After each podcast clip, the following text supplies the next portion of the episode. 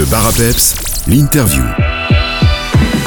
Vous n'avez pas pu passer à côté dernièrement, il fait le buzz sur euh, les réseaux sociaux et sur internet depuis son passage dans l'émission La France a un incroyable talent. Antoine Donneau, humoriste, imitateur originaire de Durbuy, est mon invité. Aujourd'hui, je vais l'accueillir. Bonjour Antoine. Coucou. Ton passage dans l'émission La France a un incroyable talent, euh, ils ont fait beaucoup de bruit euh, sur les réseaux sociaux, mais tu es présent dans le monde médiatique belge depuis un petit temps déjà, puisqu'on a pu te voir aux côtés de Cyril dans le 8-9 sur Vivacité, puis plus récemment dans le Grand Cactus. Pourrais-tu nous dire euh, où tout cela a commencé? Te souviens-tu du moment où tu t'es rendu compte que tu étais fort pour imiter des personnalités publiques? Je me souviens pas exactement du moment euh, où, j'ai commencé. Je me souviens vaguement que j'ai commencé quand j'étais adolescent et que j'ai imité euh, mon père, puis mes potes. Et, euh, et j'avais la petite scène du cabaret du village où j'ai essayé mes premières imitations avec mon premier medley de chanteur. Et c'est à ce moment-là que les gens m'ont dit Ouais, mais en fait, ça ressemble super fort, donc tu devrais le faire. Et donc, du coup, suite à ça, j'ai rien fait pendant 4 ans. et puis, et puis un message est venu de nulle part et je me suis, pour, pour me conseiller un stage d'écriture, d'humour, voilà. Et je me suis lancé là-dedans et, et voilà. Nikos Aliagas, Paul Mirabel, Emmanuel Macron, Vianney Garou ou encore François Damien, ce n'est qu'un petit aperçu des imitations avec lesquelles tu sais jongler à la perfection. Mais as-tu euh, une imitation que tu préfères faire? Euh, je préfère faire mon père. Voilà, c'est donc ça donne un peu ça. Si jamais, euh, mais je ne sais pas s'il est connu sur Peps Radio. On n'a jamais reçu, je pense.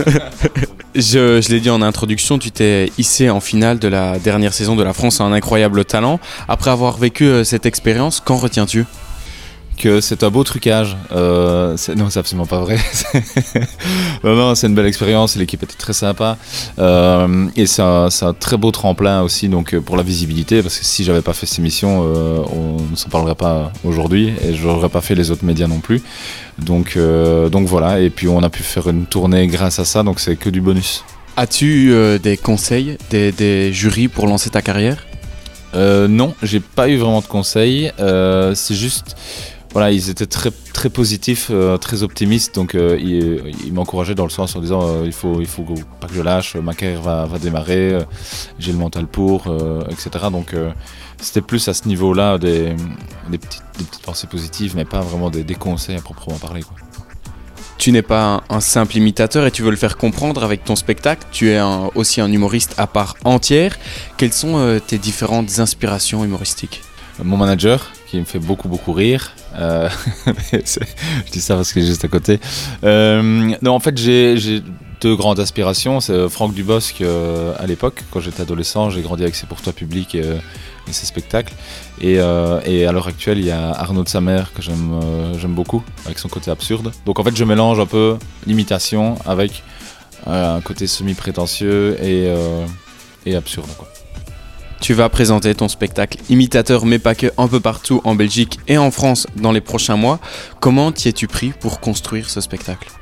On, est parti de la base du premier spectacle qui était Imitateur malgré lui, qui était écrit euh, euh, avant, le confinement. Et puis euh, après ça, on s'est dit, ben voilà, il correspond plus, on va tout, modifier. Et on est reparti sur, une nouvelle base avec Mathieu Debatty, donc c'est mon co-auteur.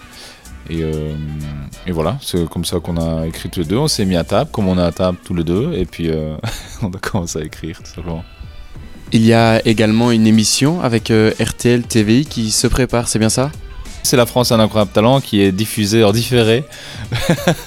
si c'est par rapport à l'extrait, euh, à l'extrait que tu vu euh, où, je fais des, où je fais genre Jeff Tuch qui fait Christophe May, etc.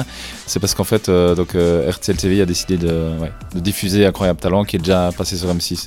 Ta première préoccupation donc pour, euh, pour les prochains mois, c'est euh, c'est ce spectacle imitateur mais pas que? Oui, on a, il faut- voilà, on va, on va devoir répéter parce qu'on a quand même pas mal de dates euh, qui vont, qui vont s'enchaîner là, surtout à partir de, de septembre.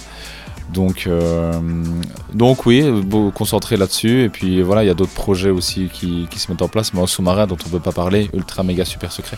Qu'est-ce qu'on peut te, te souhaiter pour la suite? Alors euh, de belles dates? Oui, euh, et puis que, euh, que, que la force soit avec moi, même si j'ai jamais vu Star Wars. Je pense que c'est la meilleure des choses qu'on peut me souhaiter. Pour euh, retrouver toutes euh, les informations sur ton spectacle, tes prochaines dates à venir, il y a ton site internet antoinedono.be et puis évidemment Antoine Dono sur tous les réseaux. Merci beaucoup Antoine et à bientôt j'espère. Merci à toi, mais quand tu veux, même pas, pas cet après-midi, mais quand tu veux.